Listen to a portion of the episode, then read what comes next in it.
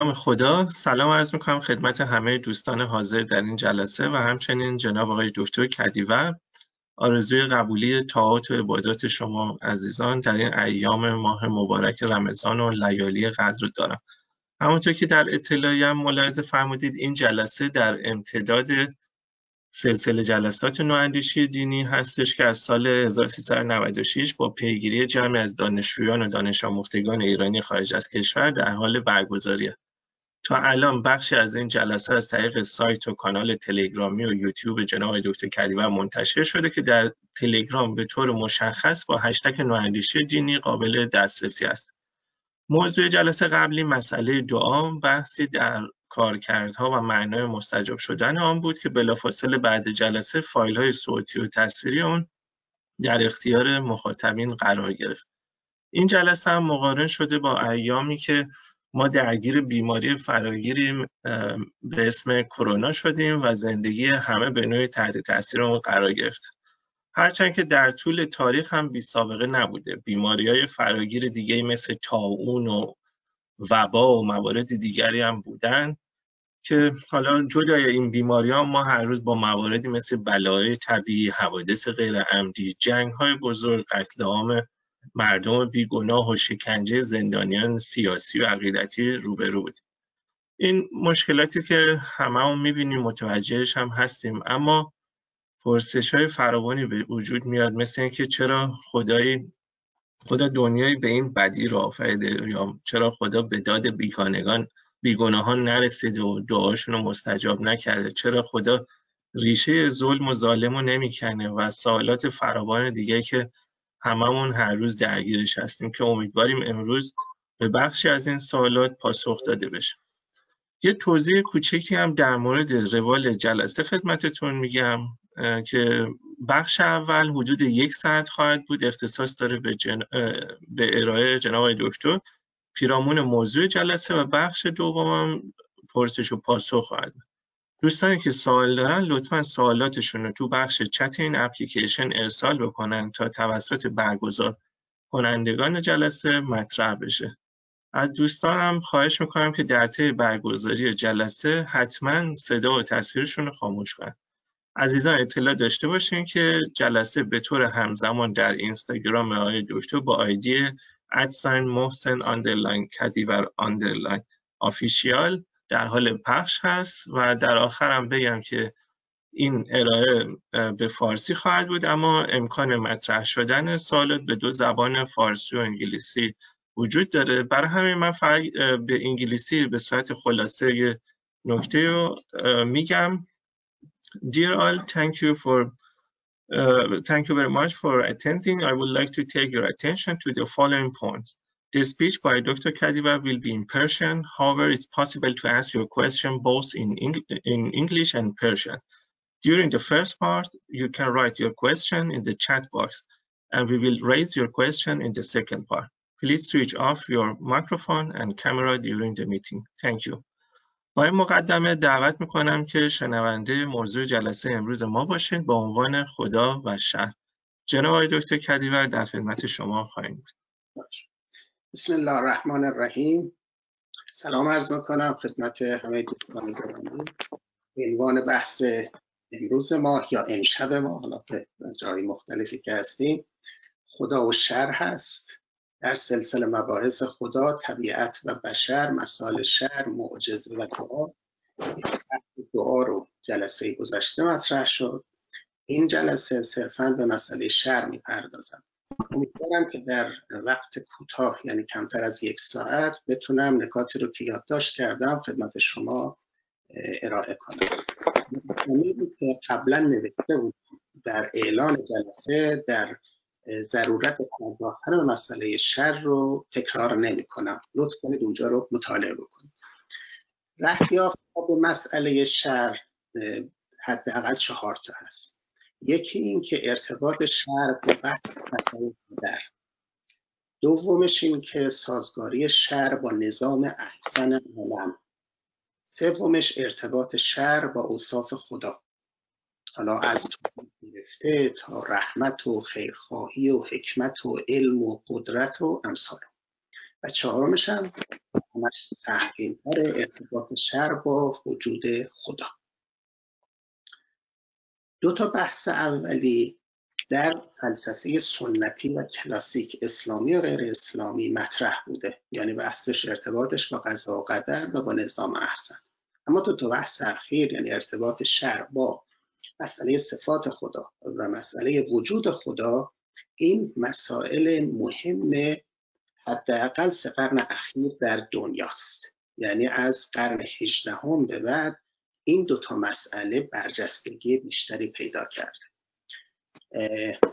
این مباحث مسئله شر در فلسفه دین چه از جانب خدا باوران چه از جانب خدا ناباوران یا ملحدان. هر دو طرف هم بر مسئله اقامه برهان کردند. خدا ناباوران مسئله شر رو مهمترین دلیل بر عدم وجود خدا دونستن. میگن هیچ دلیل دیگری نیست تنها یک دلیل ما داریم و اونم مسئله شر رو بهش پرداخت. خدا باوران موحدان هم از طرف دیگه دفاع کردن و ادله طرف مقابل رو نقد کردن. هر دو مسئله هر دو روی کرد در کتاب های فلسفه دین آمده فصل مهمی از فلسفه دین به این اختصاص اما اگر بخوام به شکل تاریخی یک تاریخچه کوچیک من عرض بکنم اولین کسی که مسئله شر رو به شکل مدون تدوین کرده اپیکور هست در قرن دوم و سوم قبل از میلاد مسیح. یعنی چیزی حدود 24 قرن قبل این مسئله شروع شده. اولین کسی که در دنیای مدرن آمد و این مسئله رو صورتبندی کرد علیه وجود خدا به کار گرفت دیوید هیوم بود. فیلسوف تجربه گرای انگلیسی که متوفای 1776 هست. یعنی قرن 18 هم. بعد از اون این در کتاب گفتگوهاش این رو انجام داد. یه لیست بلند بالای از شرور عالم از اخلاقی و طبیعی و امثال هم درست کرد و بعدش هم گفت آقا این همه شر خدا نیست. اینها علیه وجود خداست بعد از اون جان استوارت میل متوفای 1873 یعنی یک قرن بعد از موضع دیوید هیوم دفاع کرد. توی و اون هم یه استدلالی علیه وجود خدا بر اساس شر درست کرد و ارائه کرد. بعد از ایشون برتران راسل متوفای 1970 اون هم همین موضع رو گرفت تقویت کرد که بله شر یک برهان حسابی علیه وجود خدا هست. اما در به دوران معاصر ما شاید این اسامی مهمترین کسانی باشند مهمترین فلاسفه باشند که از جانب خدا ناباوری و الهاد به مسئله شر استناد کردن. یکی جی ال مکی هست متوفای 1981 که این برهانی که بر اصطلاح بر اساس مسئله شر اقامه کرده در پنجاه سال اخیر مهمترین برهان بر علیه وجود خدا محسوب میشه. البته بر اساس همون قبلی است ولی تقریر جدیدی ارائه کرد. آنتونی فلو هست متوفای 2010 هست. ویلیام رو هست ایشون هم متوفای 2015 هست. مایکل مارتین هست اینم متوفای 2015 است. این چهار نفر می‌تونیم بگیم که رأس ملحدان دنیای معاصر علی به اتکاع مسئله شر علیه خدا باوری هستند منصفانه ما هم این طرف رو معرفی می‌کنیم هم اون طرف رو. هر کم می‌خواد بره مطالعه بکنه. بسیاری از مطالب اینا به فارسی ترجمه شده و در دسترس شماست. در لابلای بحثم به مدافعان مسئله هم خواهم پرداخت و معرفیشون کنم خب مقدمه دوم من بعد از مقدمه کوتاه تقسیم بندی های اولیه مسئله شهر هست شهر چون لابلای بحث زیاد به استناد می‌کنم من از اول یه دسته بندی رفته خدمت شما ارائه کنم. شر در یک تقسیم بندی بسیار اولیه یعنی مقدماتی ترین تقسیم که باید خیلی بهش توجه کنیم به اصطلاح شرور طبیعی و شرور اخلاقی تقسیم میشه. شرور طبیعی یعنی شروری هستن که در ایجاد اونها انسان من و شما نقش نداشتیم. مثلا مثل زلزله و سیل و آتش فشان و بلا... به بیماری های واگیر و کرونا و امثال هم حالا اینکه گفتم اولیه حالا ممکنه بعضی از خرابکاری انسان در طبیعت باعث تاثیر این امور شده باشه. این از طبیعی بودنشون به اصطلاح باعث نمیشه لغو بشه. دومین دسته از شهر شهرهای اخلاقی هستن. شهرهایی که اینها حاصل عمل ناسواب ما آدم ها هستن. جنگ و ترور و شکنجه و تجاوز و امثال هم. این به خاطر فعل یک, یک انسان یا برخی انسان ها صورت می‌گیره. این دو دست شر نسبتش با خدا یکسان نیست. یعنی نسبت زلزله مثلا با نسبت جنگ این دو تا مسئله متفاوت هست ولی هر دو مسئله رو من امروز بررسی می‌کنم. از شر طبیعی و شر اخلاق البته فلاسفه مختلف شرور دیگری هم افزودن. مثلا لایت نیز اومده شر متافیزیکی رو هم مطرح کرده میگه هر امر ناقصی این مصداق شر. حالا اون کار ندارم بیشتر بحث فلسفی. بحثم من بر همین دوتا متمرکز خواهم تقسیم بندی دوم که فوق العاده اهمیت داره شاید از اولی هم مهمتره این که شرور به دو دسته کلی تقسیم میشن دسته اول بهش میگیم که مسئله شر نظری. Theoretical problem of evil این رویکرد فلسفی رویکرد نظریه نه فلسفه هم که میگم اعم از منطق. یعنی رویکرد فلسفی منطقی تئوریوار هست theoretical هست به اصطلاح. در مقابله با نوع دوم شر که این شر شر practical هست عملی هست اگزیستانسیل هست وجودی هست. و بر اساس تجربه خاص هر انسانی با شر تعریف میشه. یعنی توی اولی یه بحث فلسفی تمام ایار هست نسبت به مسئله شر اما دست دسته دوم اینه که هر انسانی با شری که برای خودش اتفاق افتاده چه کرده است و چه تأثیراتی بر او گذاشته است و چه باید بکند. پس این دو دست شر راحل های مشابهی هم ندارن. این خیلی چیز مهمیه. یعنی اینکه راه حل که ما برای دسته اول از مسئله شر یعنی مسئله نظری اقامه می‌کنیم با دسته دوم خیلی فرق می‌کنه. دسته دوم به عنوان رویکرد هیجانی و عاطفی به مسئله شر هم نامگذاری شده. اما اولی یا منطقی است یا فلسفی به تفصیلی که خواهم پرد بحث امروز من به شرط اینکه فرصت کافی پیدا کنم حالا چون می‌خوام یکی توضیح بدم برخش نمیشه نمی‌تونم تخمین بزنم چقدر طول می‌کشه شامل هر دو دسته میشه. اگر امروز نرسیدم خب جلسه دیگری بهش اختصاص خواهم داشت بعد از تقسیم بندی من شش مسئله دارم. به نظرم شش مسئله مهم شر. حالا هنوز تقسیم بندی تمام نشد. اما مسئله نظری شر. برمیگرده به روابط منطقی و معرفتی گزاره های مرتبط با صفات خدا و وجود خدا با مسئله شر این دسته اول. و این به اصطلاح به دو دسته هم تقسیم میشن مسئله نظری شر به دو دسته بزرگ تقسیم میشه. تقسیم میشن اولیش به عنوان مسئله منطقی شر مطرح و مشهور هست. دومیش به عنوان مسئله قرینه ای شر ازش اسم برده میشه. مراد از قرینه ای یعنی مسئله شر قرینه ای بر عدم وجود خداوند. خیلی رک و پوشکنده از همون اولش میان وسط. شر قرینه ای بر عدم وجود خدا. این میشه مسئله فلسفی شر اما مسئله اولی که مسئله منطقی شرح هست یعنی این که خدای عالم مطلق قادر مطلق غیرخواه محض با وجود شر در عالم ناسازگار است. این ناسازگاری یعنی تناقض. این تناقض یک امر منطقی است. شما نمی توانید به خدایی با این سه صفت قائل باشید. در عین حال این همه شر هم تو دنیا وجود داشته باشه. پس وجود شر متناقض با وجود خدای قادر عالم خیرخواه محض هر ستاش مطلق و محض.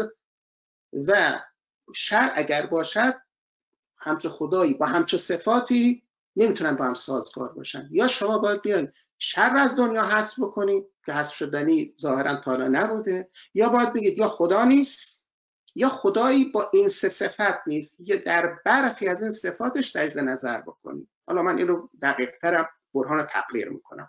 خب تا اینجا معلوم شد که ما در تقسیم بندی مسئله نظری شر یک مسئله منطقی داریم یک مسئله فلسفی داریم. مسئله منطقیش که همون ناسازگاری بود یا تناقض بین این دوتا گزاره خدای با این سه صفت و وجود شر. مسئله فلسفیش هم اون نکته که ذکر کردیم این که با وجود شر باور به خدا نامعقول است غیر معقول است نمیشه بهش باور. خب این به اصطلاح دستبندی اولیه البته هر کدوم اینا من اسمهای مختلفی دارن که میشه به این اسمها رو من اشاره بکنم مفید خواهد بود. مثلا به اون مسئله منطقی شر مسئله پیشینی مسئله قیاسی هم گفته شده در حالی که به اون مسئله فلسفی مسئله دومی مسئله قرینه ای مسئله پسینی پسینی شر مسئله تجربی شر مسئله استقرایی شر هم گفته شده. ما استقرا می‌کنیم شروع وجود داره. پس خدا نیست یا این صفات رو نداره. بعد مسئله قرینه شر هم یعنی دومی یعنی دومین از مسائل نظری این هم تقریرهای مختلفی داره. بر اساس شروع حالا شر طبیعی باشه شر اخلاقی باشه تو هر کدوم اینها باز ما دستبندی داریم که نمی‌خوام واردش بشم متفاوت وارد شد یک نگاه اجمالی هم من به اینجا بیاندازم. و اون این که راحل هایی که برای حل مسئله شر از جانب خدا باوران موحدان مؤمنان اقامه شده اینها به دو دسته بزرگ تقسیم میشه. حالا خوبه ما بدونیم که تو کدوم یک از این دسته ها قرار می‌خوایم بگیریم و بعدش هم حتی خدا ناباوران هم این دسته بندی رو قبول دارن. و مناقشات خودشون رو بر برخی از اینها یا هر دوی اینها وارد کردن. اون دوتا به اصطلاح مقابله با مسئله شر به اولی گفته میشه دفاعیه به دومی گفته میشه تئودیسه. دفاعیه یا دیفنس به انگلیسی یعنی اینکه خدا باور می آید و اون ناسازگاری که ادعا شده بود در مسئله منطقی شر یا نامعقول بودن که ادعا شده بود در مسئله قرینه شر رو نقض می‌کنه و از موضع خدا باورانه خودش دفاع می‌کنه. بنابراین اثبات می‌کنه ناسازگاری نیست و بین وجود شر و وجود خداوند دارای این سه صفت کمالی سازگاری است. این به اصطلاح میشه موضع دفاعی. اما در مقابلش تئودیسه. تئودیسه از یک واژه یونانی است. تئو که معلوم به معنای خدا. پاره دومش هم به معنای عدل یا عدالت یعنی عدالت خداوند. میشه ترجمهش کرد نظریه عدل الهی. بر اساس تئودیسه یا نظریه عدل الهی خدا باوران موحدان و مؤمنان کوشش کردند که نشون بدن که ما می‌تونیم به خدای قادر عالم حکیم خیر محض قائل باشیم. این شروع رو هم تبیین منطقی و تبیین فلسفی و تبیین الهیاتی ازش بکنیم. یعنی این شروع هیچ مشکلی برای خدا باوری ایجاد نمی‌کنن. ما باید تفسیرمون رو عوض بکنیم و نه غیر از این. خب این میشه میشه تئودیسه تئودیسی های مختلف هم داریم. یعنی از یهودی داریم مسیحی داریم مسلمان داریم و هر کدومش هم انواع مختلفی دارن. حالا اون من به اصطلاح فلاسفه خدا ناباور رو به شما معرفی کردم. دو تا دو نفر از مهمترین متفکران متعله قرن اخیر که هر دو هم در قید حیات هستند. یکی آمریکایی و یکی انگلیسی. اینها می‌تونیم بگیم شاخصترین مدافعان خداباوری در غرب معاصر هستند. یکیشون آلوین پلانتینگا هست متولد 1932 این فیلسوف آمریکایی است. و دیگری ریچارد سوینبرن هست متولد 1934 فیلسوف انگلیسی. سوینبرن 1384 به ایران اومد به دعوت انجمن همین انجمن حکمت و فلسفه مشهور و در اونجا سخنرانی چند تا سخنرانی ایراد کرد. کتاب های این دو نفر هم مثل مقالات و اون قبلی ها گروه خدا ناباور برخیش به فارسی ترجمه شده. هم از پلانتینگا برخی مقالات و یکی از کتابهاش و هم از سوینبرن یک, یک کتابش حداقل. و برخی مقالاتش به فارسی ترجمه شده.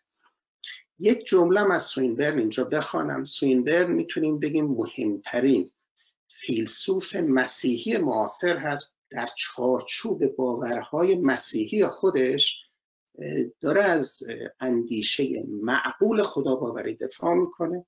پلانتینگا یک خدا باور فلواقع اصلاح شده خود الهیات اصلاح شده اون هم از الهیات معقول داره دفاع می‌کنه و براهینشون بسیار مورد توجه خدا ناباوران هم بوده. یعنی گفتگوهای بسیار جدی بین این دو نفر با اون چهار نفر برخی از اون چهار نفری که ذکر کردم در گرفته. مشخص ترینش ویلیام رو هست که از اردوی خدا ناباوران حمله کرده نقد کرده انتقاد کرده هم به سوینبر هم به پلانتینگا و جواب هم گرفته. به برخی از این گفتگوها من تو عرایز امروزم اشاره می‌کنم.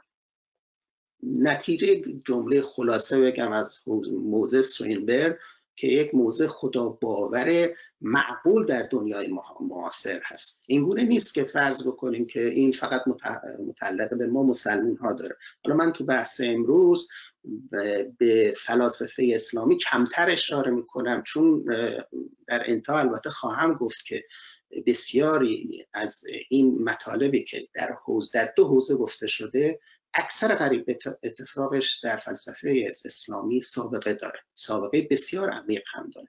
در حوزه مسئله نظری شر نه مسئله اگزیستانسی شر نه اون مسئله برخورد هیجانی و عاطفی اما در مسئله منطقی و در مسئله فلسفی شر فلسفه اسلامی حق مطلب رو به جا آورده. نه اینکه همه چیز را گفته اما امهات مطالب بهش اشاره شده برخی از اینها توسط متفکران معاصر غربی از زاویه دیگری از منظر دیگری دنبال شده. اینها لازم ملزوم هم هستند مکمل هم هستند و هر دو قابل استفاده سوینبر میگه الهاد از رهبرت گذر مسئله شرع قابل شرع قابل اثبات نیست. میگه خیال نکنید که حالا چون شرع هست ما می‌تونیم به اصطلاح خدا ناباوری برسیم. ولی قبول داره که مسئله شر مسئله مهمی است اما از اون سمت میگه که مسئله شر مهمترین زمینه رو برای پیدایش ایمان و برای تقویت ایمان فراهم کرده. که حالا به نکاتش تو همین جلسه من اشاره خواهم کرد.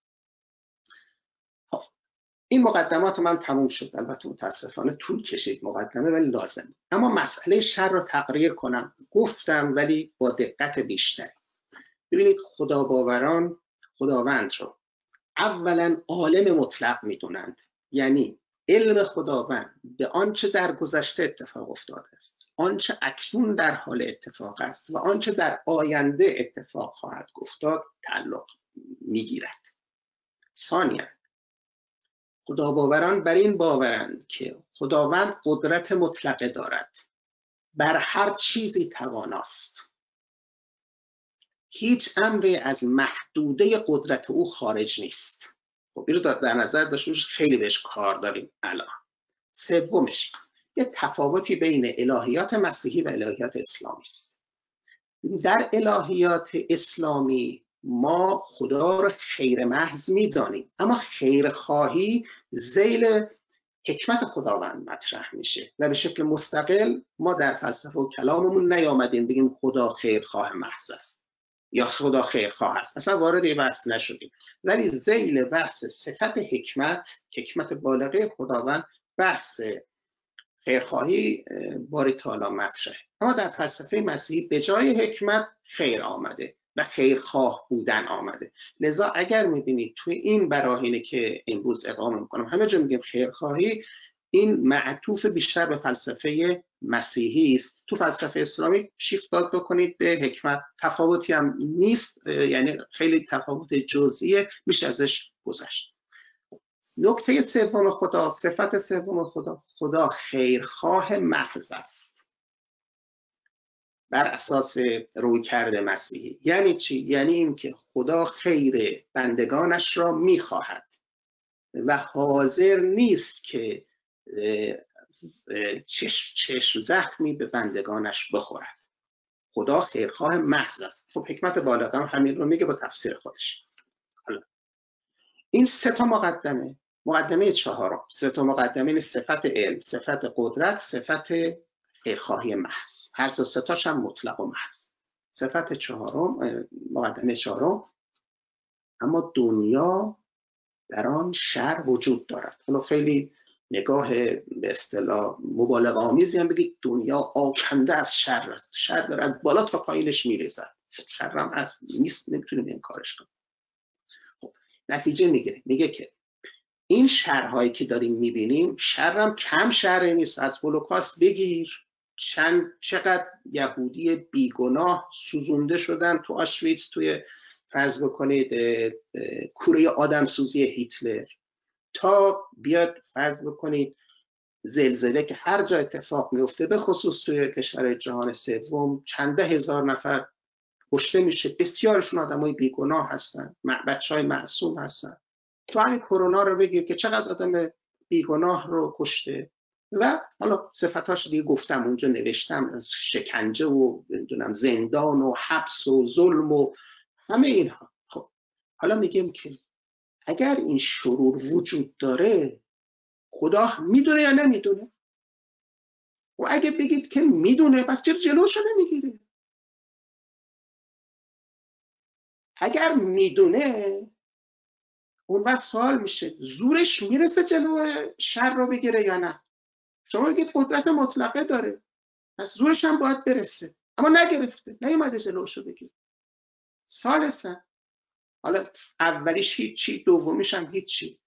خدای خیرخواه این ناله افراد مظلوم بچه بیگناه در حال تجاوز توسط یک جانی رو می‌بینه یا نه؟ اگر می‌تونه می‌داند توانایی هم دارد اما ککش نمیگزه اونجا نشسته نگاه می‌کنه خب خیرخواه نیست. این برهان شر بهش میگه. این مسئله شره. مسئله شر یعنی این که اگر ما شر رو درست بفهمیم از جانب خدا ناباوران میگیم درست بفهمیم خدا از این دو حالت خارج نیست. یا اصلا خدایی نیست یا خدا هست اما برخی چیزها رو نمی‌بینه نمی‌دونه یعنی علمش مطلق نیست. به برخی چیزها زورش نمی‌رسه قدرتش مطلق نیست. یا اینکه تکش نمیگزه نسبت به برخی امور ببخشید واجه هایی که اینا خودشون به کار بردن دیگه. وقتی میگه خدا به درد هیچ کاری نمی‌خورد به درد برخی کارها نمی‌خورد خب به همین ها می‌رسه. خب میگه چی؟ این هم میگیم که بنابراین خیرخواه محض نیست. خیرخواهش گیری داره یه مشکلی داره. پس اگر این سه مقدمه تمامه اون وقت باید بگید که شر هم که قابل انکار نیست. پس شما میمونید شما یه خداپرست میمونید که یا از برخی از این اطلاق صفات خدا دست برداره یا قبول کنید خدایی نیست مثل خدا ناباورم قرار. خب این دو گزاره اگه گفتیم متناقض هستن میشه مسئله منطقی شر اگر گفتیم که این شرور قرینه بر عدم وجود خداوند هست میشه مسئله فلسفی شر و تفسیری که خب این برهان شر به این شکل ساده که ذکر کردم که تو همه به اصطلاح خدا ناباوران با همین شروع می‌کنن. این استاس نرخ شاه عباسی همشون هست. این برهان وقتی تمامه که اطلاق صفات رو به معنای واقعی کلمه خدا باور قبول داشته باشه. مهمترین نقطه بحث اینه که آیا قدرت خدا مشخصا قدرت خدا مقید به محالات منطقی می شود یا نه؟ امور بر دو قسمند. برخیش به لحاظ منطقی ممکنند برخیش ممتنع و محالند. مثال امر ممتنع. دایره کردن مربع. هم آن واحد این شکل دایره باشد هم مربع باشد دو دو تا پنج تا شود. میگیم محال منطقیه. جزء از کل بزرگتر باشد. میگیم محال منطقی. جزء همیشه از کل کوچکتره. خب می‌پرسیم آقای خدا باور خدای شما که میگید قدرت مطلقه داره می‌تواند دایره را مربع کند؟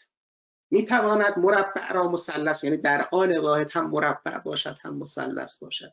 می‌تونه دو دو تا را پنج تا بکنه. اون مثال همیشه می‌تونه چیزی که تو همیشه از ما میپرسیدن می‌تونه سنگی درست بکنه که خودش هم نتونه برداره. خب همین جوری میاد جلو و آیا می‌تونه جز رو از کل بزرگتر کنه؟ می‌تونه اجتماع نقیزین را مجاز کند؟ می‌تونه دو امر متناقض رو در آن واحد محقق کند. خب اگه شما گفتی که من به قدرت مطلقه خدا باور دارم باید خدای من این کارا رو بتونه بکنه. خب اگر گفتی قدرت خداوند به حدی از اطلاق است که حتی محالات منطقی رو هم می‌تونه بپوشاند در این صورت من با درس کنم حق با خدا ناباوران است. یعنی اینکه اعتقاد چون هر جوابی که می‌خوان بدیم جوابهای بعدی که می‌خوان بدیم خدا باور میاد میگه که بابا این چیزایی که شما از خدا خواستید محال منطقیه. دنیای بدون شر منطقا محال است. حالا شما میگن باید خدا درست کنه. خب اصلا شدنی نیست. ما وقتی چیزی شدنی باشد را از خدا می‌تونیم بطلبیم. نه چیزی که نشدنی است و این هیچ خدشه هم به قدرت خدا نمی‌زند. ما به خدای قائلیم که در محدوده امور ممکن منطقی قادر متعال است قادر مطلق است. اما تو این محدوده نه امور محال. خب میگیم که مگه کس مؤمنانی هستند که معتقد باشند که قدرت خداوند مقید به ممکنات منطقی نیست. میگیم تو دلت بخواد. هم در میان مسلمانان هم در میان مسیحیان هم در میان یهودیان. حالا من نرفتم درصد بگیرم که بگم اکثرشان چنینن. اما خیلی بعیدم نیست که بگیم که بسیاری از اونها چنین هستند در هر سه دین ابراهیمی که من می‌شناسم این تلقی قائلین جدی داره. یعنی کسانی که معتقد هستند به اینکه محال منطقی بر انسان محال است. بر خدا محال نیست. قربان خدا برویم. حتی می‌تونه دو تا هم پنج تا بکنه مثلا. من فرض بنده به همچون خدای قائل نیستم. خدای من در محدوده ممکنات منطقی قادر مطلق است. نه همچون چیزی ازش نمیاد شدنی نیست که بیاید یا نیاید. خب یه دعوای جدی است در میان مسیحیان.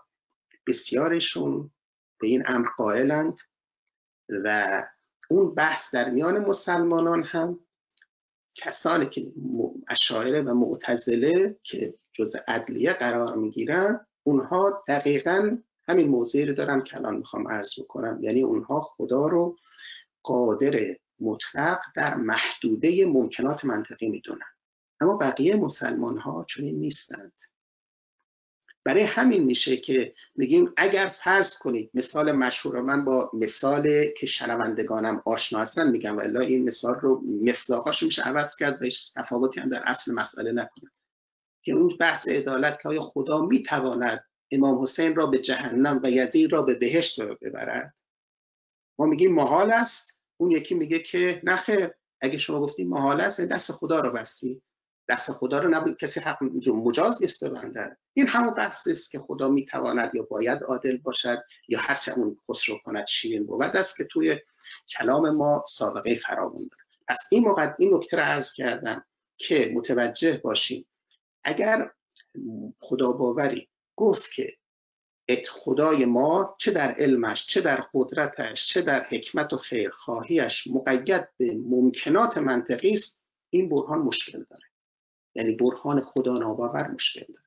اما اگر گفت که نخیر شامل قدرت خداوند اینقدر مطلق است که حتی مهارهای منطقی رو هم در بر بگیرد اون وقت حداقل از این زاویه برهان شر موفق است و خدا باور پاسخ متقنی نداره بده.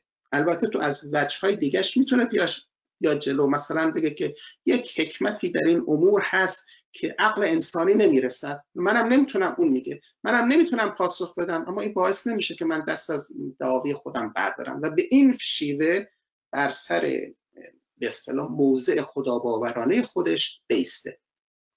اما حتی اگر این رو هم از این خدا باور این شکلی با این به اصطلاح قول به قدرت خاص خدا بپذیریم اون وقت باید بگیم که شما در مسئله شر پاسخی نداشتی. و حق با خدا ناباور. منصفانه بخوایم بیام جلو. نمی‌خوایم اینجا که صرفا از چیزی که خودمون قائل هستیم دفاع بکنیم. به بحث منصفانه نگاه بکنیم. در این موضع این برهان ها اقامه که اقامه شده علیه خدا باوری است. خدا باوری که به همچو اطلاقی برای قدرت خدا قائل است. یک کسای دیگه همین مسئله برهان براشون به مشکل ایجاد نمی‌کنه. مثلا دوالیستا. اون کسی که به اقنوم شر رو خیر مستقل قائل است. به زرتشتی ها نسبت میدن. اما برخیشون علماشون بحث کردم. اونا هم تبیین موحدانه دارن. مثل مثلا شیطان در فرهنگ اسلامی. اهریمن رو رقیب اهورا نمی‌دونن. اما اون تلقی که این دوتا رو مستقل می‌دونه خب شر جداست خیرم جداست. از خدای اون این تلقی خدا منطقه قلمرو فرمان روایش منطقه اهریمن نیست. این یکی هم اشکال شر بهش کارساز نیست. یا کسی که مثلا هندوها که شر رو کلا توهمی می‌دونند. این توهم است. خب بسیار خوب این میره کنار. کسانی که شر رو هم عدمی می‌دونند باز مسائل خاص خودش رو داره که به نظرم خیلی چیز مهمی نیست چون در افلاتون و افلاتونیان که در بین مسیحی ها و یهودی ها و مسلمان ها کم نیستن عدمی می‌دونن اما با تبیین خودشون این مسائل براشون مطرح میشه. خب حالا وارد این تقریر کردم شش تا مسئله دارم که بعید می‌دونم امروز همش رو بتونم مطرح کنم ولی سعی می‌کنم حق مطلب تو هر کدومش شکل خلاصه ادا کنم. نکته اول. نکته اول بخشش اشاره کردم ولی می‌خوام به اصطلاح دقیق دقیقش بکنم. کسانی که خدا باوری رو یعنی قدرت خدا رو محدود به ممکنات منطقی نمی‌دونند برهان منطقی شر در مورد اونها از این حیث وارد است و توان جواب از این حیث ندارند در حد اطلاع من. یعنی اونچه که خدا ناباوران و ملحدان ذکر کردند با این تلقی آمدن جلو نسبت به اونها برهانشون وارده. نمی‌تونن جواب بدن. خدا باور تا این نکته بسیار مهم رو توجه نکرده باشد یعنی فکر می‌کنه که خدا هر کاری می‌تونه بکنه هر کاری می‌تونه بخواد بکنه تواناست هر کاری. اون وقت ببینید راه که می‌خوام الان ارائه بکنیم.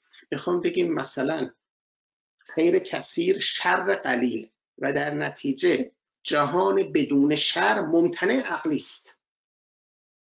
خب این میگه که برای خدای من که ممتنع نیست که. خدا می‌تونه یه جهان بدون شر خلق بکنه. حالا بیا درستش کن. ما میگیم آقا نشدنی است. میگه خدا نشدنی نداره. چرا همچون جهان خلق نکرده؟ خدا ناباور می‌ذاره در اصطلاح کف دست خدا باور. میگه تویی که میگی خدا هر کاری می‌تونه بکنه حتی امور محال منطقی بفرما چرا دنیای بدون شر درست نکرده؟ ببینید این همون جاست که گیر مشکل پیدا میشه. یا میگیم که سلب اختیار از موجود مختار تناقض است. نمیشه خدا هم به آدم اختیار بده هم تا خواست گناه بکنه دست مچه دستشو بگه بگه گناه ممنوع. خب این تناقض میگه بابا تو رو من مختار آفریدی. دیگه بی زحمت کنار باش من هر کاری دلم خواست بکنم اون آخرت میام به جواب میدم. اما اگه قرار باشه تا فردی بخواد جنایت بکند تجاوز بکند ناحق بکند هر کار زشتی انجام بده بگیم خدا تو کجایی؟ چه کاری؟ چرا جلوی بنده لجوج سرکش تو نمی‌گیری؟ اگه بگیم بابا این ممتنع است. شما اومدی گفتی انسان مختار است. حالا تا خواست اختیار شر بکند خدا باید تشریف بیاره پایین در آشیست رو ببنده. بیاد بگه بزنه تو گردن هیتلر رو قطع بکنه. تو صحرای کربلا تا شم خواسته همچون جنایت ایجاد بکنه دستش رو قطع بکنه. تا ابن مرجم خواسته اون جنایت رو انجام بکنه همونجا نابودش بکنه. و نکرده خدا. ببینید میگیم ممتنع از خدا موجود مختار خلق بکنه و بعد ازش سلب اختیار بکنه. اون موجود, موجود مختار رو سلب اختیار کردن این ممتنع عقلی است. این تناقض است.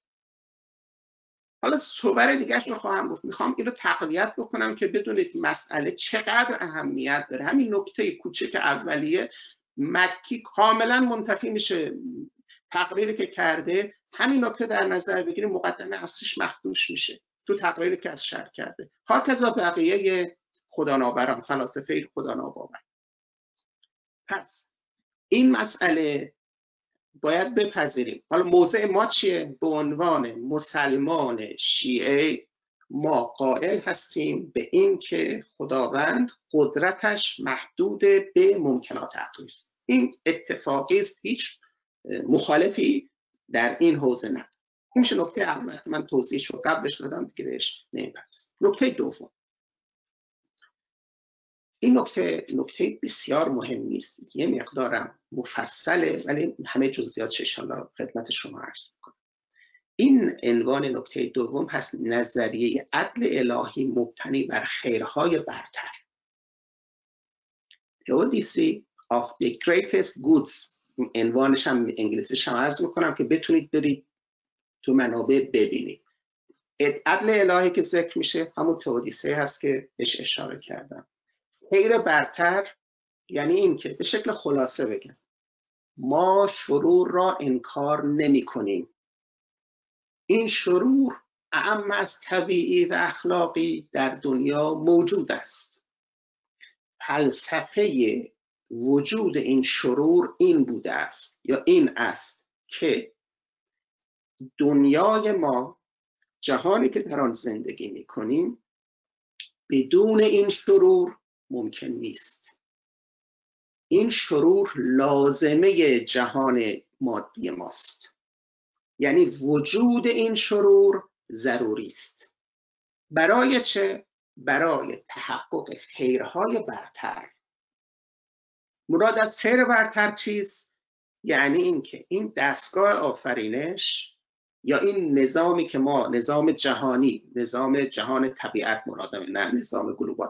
این نظام جهانی که در آن هستیم بگونه ای طراحی شده است که در این مجموعه در این مجموعه بزرگ شرهای جزئی در کنار خیرهای کلی قرار گرفته. و ان تحقق هر خیر برتر منوط به وجود شرور قلیل اندک است. قلیل و اندک است. به نحوی که اگر این شرور اتفاق نیفتد آن خیرهای برتر محقق نمی شود. خب، این چندین تقریر شده. من لازمه که به این تغییرها اشاره بکنم برای فهموندن خود اصل این نکته این تودیسه به این تغییرها باید اشاره کرد. حالا یکی برخش اشاره کن. شما دارید به این تابلو نقاشی نگاه می‌کنید. این تابلو بسیار زیباست. مثلا فرض بکنید مونالیزای داوینچی. بسیار زیباست. اما اگه برید نزدیک بشید به این تابلو یه جاش رنگ تیره است. یه جاش تاریکه. یه جاش شاده. برای اینکه این تابلو زیبا باشه باید کلش رو در نظر بگیری. نه اون جزئی که تاریک و فرض بکنید سیاه و به نظر خودت زشت است. لازمه اون کل زیبا این است که این اجزاء غیر زیبا در اون وجود داشته باشه. مثال از برنه دقیقا همین رو ذکر کرده. و بعد مثال دومی هم گفته. گفته نگاه کنید شما وقتی دارید به یک موسیقی فرض بکنید بتهوون گوش می‌کنید. خیلی موسیقی فاخری است. خیلی زیباست. اما اگر یه نوتش رو برای شما جداگانه بزنن دنگ مثلا می‌بینه عجب چیز گوشخراشی هم هست. اما این امر گوشخراش وقتی توی اون مجموعه سمفونی قرار بگیره سمفونی پنج بتوور مثلا قرار بگیره می‌بینید که از زیباترین و دلانگیزترین نغمه های بشری رو خلق کرده. پس این شرور مثل اون نوت های جدا مثل اون رنگ تاریک جدا در اون تابلو نقاشی یا در اون سمفونی موسیقی هستن. اینو بهش میگن کل و جز که شرقی که جز است در دامن کلی که خیر است قابل پذیرش است قابل بخشش است قابل توجیه است. اسم دیگری که برای این گذاشتن رویکرد زیبایی شناختی به مسئله شر هست میگن اگر شر رو در کل بنگریم این کل زیباست و این شر در زیل اون قابل پذیرش یا قابل توجیه. یک مثال دیگری بنابراین ببینید یه نکته اینجا بگم به شکل فلسفی و منطقی فارغ از مثال ها تحقق این خیرهای برتر در گروه این شرور است. یعنی تا این دو تا شر اتفاق نیفته مثلا اون خیر برتر اتفاق نمیافته. ضروری است به نحوی که بدون تحقق این شر اون خیر ممکن نیست اتفاق بیفته. از جمله موارد دیگه که حالا من خیلی نمی‌خوام الان توضیحش بدم تو تو فرهنگ ما موج می‌زنه این این مواردی که ذکر شده این به اصطلاح پاره از فضائل بدون وجود شرور محقق نمیشه. مثلا میگن مسئله فضیلت شجاعت. خب اگر شر نباشه فضیلت ایثار. اگر انسان درمانده نباشه اگر مجروحی نباشه اگر فقیری نباشه چطور این ایثار و گذشت و انفاق و بسیاری از صفات حسنه انسانی فضائل بزرگ انسانی کرامت های انسانی محقق میشه. پس اینها جزء خیرهای برتری است. در کنار اون شر حالا طبیعی یا اخلاقی که داریم مشاهده می‌کنیم. گاهی وقتا یه چیز دیگری باز تقریر دیگری اینا رو یکی که گفتن. حالا همه رو زیل من همین تقریر خیر برتر آوردم. اون اینه که این شرور چه طبیعی چه اخلاقی؟ وقتی ما مشاهده می‌کنیم یا برای خودمون اتفاق میفته باعث تفتیده شدن و ارتقاء وجودی انسان میشه. عبارتی شرور و بلایا برای انسانی که خودش رو نمیبازه. چون گاهی انسان ها افکارشون در شر رها میشه. کسانی که ایوبوار شر رو تحمل می‌کنند و پیمانشون رو با خدا حفظ می‌کنند در شر گداخته میشن در بلا گداخته میشن و گوهر انسانیشون به منصه وجود می‌رسه. روایت سوم زیل همین به اصطلاح خیر برتر. اینکه شرور نتیجه منطقی و اجتناب ناپذیر قوانین طبیعت. البته در حوزه شرور طبیعی دارم عرض می‌کنم. این قسمتش. یعنی اینکه اگر ما جهان مادی داریم در این جهان مادی همون که میگیم جهان فیزیکی به اصطلاح یک قوانین حاکم است. حالا ما چند تاش رو اخیرا شناختیم یعنی چند قرن اخیر شناختیم قانون جاذبهش رو شناختیم. هر کسی تو رشته خودش از علوم تجربی دی ای رو شناختیم آر ای رو شناختیم و خیلی چیزای دیگه رو توی زیست شناسی توی شیمی توی فیزیک توی زمین شناسی و غیر اینها. حالا این ما می‌تونیم علم مبتنی بر پیش بینی به خاطر اینکه قوانینش بگونه است که یکسان اتفاق میفته آن چیزی که تاکنون الان اتفاق افتاده می‌تونه برای ما الگویی باشد که در آینده این پدیده همین گونه اتفاق میفته پس ما می‌تونیم پیش بینی کنیم می‌تونیم کشفش کنیم پیش بینی حالا اگر قرار خدای تعالی تو هر مسئله طبیعی که شری ایجاد شده دخالت بکنه و مسیر رو عوض کنه مسیر طبیعت رو عوض بکنه. در اون صورت دیگه پیشبینی علمی میسر نبود. یه مسئله علمی یعنی اصلا علم علم تجربی بنیادش به هم میریخت و قابل پیش بینی نبود قابل دنبال کردن نبود. به بیان دیگه شرور در این نظام طبیعی شرور طبیعی رو داریم که مثلا مسئله آتش فشان برای کسی که این می‌دونه که آتش فشان چه عوامل طبیعی داره. می‌دونه زلزله گسلهاش چه عوامل طبیعی داره. می‌دونه سیل یا خشکسالی قحطی بیماری ها رو مثلا مالاریا رو می‌دونه که از کجا اومده الان نحوه برخورد باش چیه. دو سه مورد هست که هنوز عقل انسانی علم انسانی نرسیده. برخی از سرطان ها هستن این کرونا علیه ما علیه هست و اینها هم حالا در آینده خواهیم دید که مقهور طبیعی مقهور علم انسان خواهند. این نکته دومم بود. نکته دوم با سه تقریر اومدم جلو و اون این که شرور ضرورت منطقی برای تحقق خیرهای برتر است. نکته سوم. اینا بیشتر به هم به نکته دوم شامل شرور اخلاقی هم می‌شد اما بیشتر شرور طبیعی رو به خصوص تقریر اخیرش نشانه رفت. نکته سوم درباره دفاع مبتنی بر اختیار. این کاملا شر اخلاقی برمیگرده و قهرمان این هم توی دوران ما همین آقای پلانتینگا هست که اشاره کرد. نظریه دفاع اختیار گروانه اصطلاح داره. اما مسئله اختیار اختصاص به ایشون نداره. اینو تو انگلیسی بهش میگه free will defense یا free will theodicy. هر دوتاش رو هر دو تقریر از این شده. مسئله اساسی تو این قسمت اینه که انسان ها شرور فراوان ایجاد می‌کنن.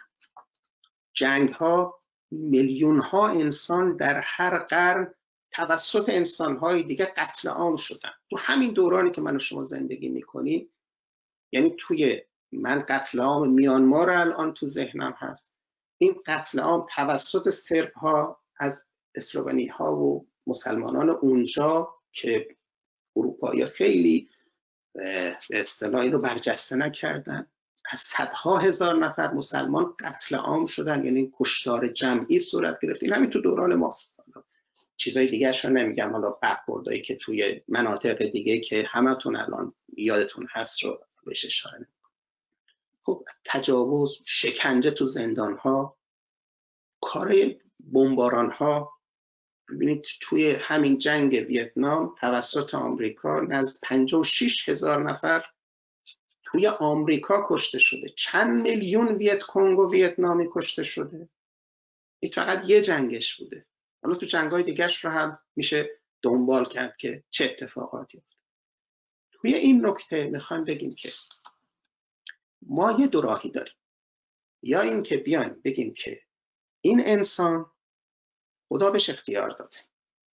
اختیارم رک و یعنی هم می‌تونه خیر انتخاب کنه هم می‌تونه شر انتخاب کنه. حالا اگر یه کسی برهان شر مسئله شر میگه که چرا خدای تو جلوی شرور آدم ها رو نمی‌گیره؟ طبیعتش گذاشته. شرور آدم ها رو تا خواست بکنه آدم رو جوری خلق بکنه تا خواست گناه بکنه تا خواست جرم بکنه تا خواست جنایت بکنه شلش بکنه کورش بکنه. یه گردنش رو بزنه. یه کاریش بکنه که نتونه کارا رو انجام بده. چرا نمی‌کنه؟ به خصوص حالا اینا کلی برجستش می‌کنن. مثال های متعددی میان می‌زنن تا آقا حالا این شر گذافه. چرا جلو شر گذاف رو نمی‌گیره؟ حالا شر کوچیک موچیکی چی. برخی شر خیلی گنده هستن. چرا جلوی شروع رو نمی‌گیره؟ پاسخ خدا باوران اینه که آقا سلب اختیار از موجود مختار این تناقض است. تناقض منطقی است. خدای ما محال نمی‌تونه مرتکب بشه. این محال است. مال من هم مختار باشم هم نتونم شر رو اختیار بکنم. این چون این شیری خدا هم نافرید. این دفعه امکان وجودی نداره. بعد از اون ثانیا اینکه شمایی که می‌خواید موجود مختار دارید سلب اختیار شر بزرگتره. یعنی شما می‌خواید برای اینکه این انسان این شروری که می‌بینیم داره مرتکب میشه که کمم نیست زیادم هست اگر بخوام جلو اینها رو بگیریم اون وقت باید بیاد ازش اختیار رو سلب کنیم. سلب اختیار از جناب انسان میشه چی؟ میشه شر بزرگتر.